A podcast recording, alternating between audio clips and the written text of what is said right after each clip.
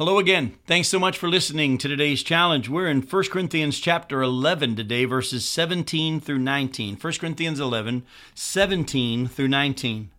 Paul now moves on to a different topic about the Lord's Supper, but it's still tied to the full context of what he's been writing here in this letter, and you'll see hopefully that in a second. But in the following instructions, Paul says, I do not commend you because when you come together, it is not for the better, but for the worse. For in the first place, when you come together as a church, I hear that there are divisions among you, and I believe it in part.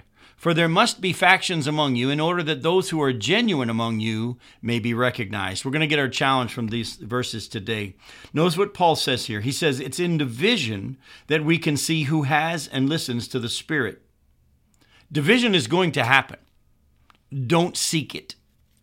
And he says, I understand that when you come together as a church, there's divisions among you and I believe it in part, because there must be factions among you in order that those who are genuine among you must be recognized. Did you know that the Bible actually says in Galatians chapter 5, uh, verses 19 and following, that one of the evidences of the flesh, not the spirit, but the flesh, is divisions? Listen to Galatians 5, verses 19 uh, through 21. Now, the works of the flesh are evident sexual immorality, impurity, sensuality, idolatry, sorcery, enmity, strife jealousy, fits of anger, rivalries, dissensions, divisions, envy, drunkenness, orgies, and things like these. I warn you, as I warned you before, that those who do such things will not inherit the kingdom of God.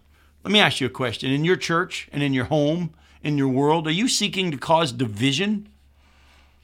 Division is going to happen. People are going to have disagreements. People are going to uh, act in certain ways. But for those of us who are in Christ, those of us who are genuine, We'll be people who seek peace and pursue peace.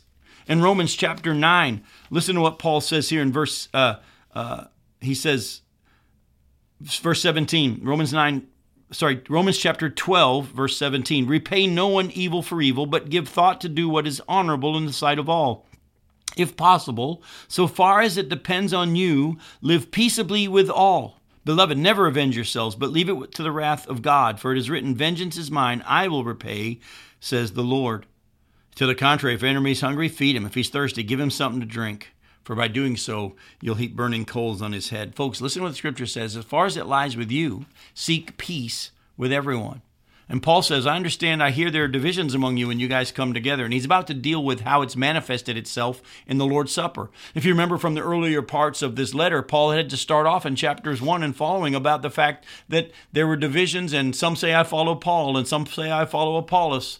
And there were divisions among them in many different ways. There's divisions as he's going to continue on in this letter over how they're trying to exercise their gifts and who's the greatest person and who's the best preacher and who's the best singer and who's got the greater gifts. And they have division when it even came to how they took the Lord's Supper, which we'll get into in the next challenges. But for today, listen to this what Paul says I believe that there are divisions among you. For there must be factions among you in order that those who are genuine among you may be recognized. Folks, listen closely. The Bible says that those of us who are in Christ should not seek division, but seek peace. We should not be quarrelers. We should not be trying to win our side and see who's on our team or who's on their team, but we should be seeking unity. Even if that means we suffer loss in the process. Paul talked about that back in 1 Corinthians 6 when he was talking to them about lawsuits. Why not rather be wronged? Rather, rather be defrauded? Why do you have to have a, a, a court case to win your side? In 2 Timothy chapter 2, listen to verses 23 through 25. Have nothing to do with foolish, ignorant controversies. You know they breed quarrels. And the Lord's servant must not be quarrelsome, but kind to everyone, able to teach, patiently enduring evil, correcting his opponents with gentleness.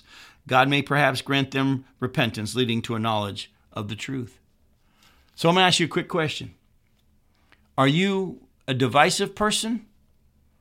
Or are you someone that's a unifier? Are you a meat cleaver in the church? Or are you glue?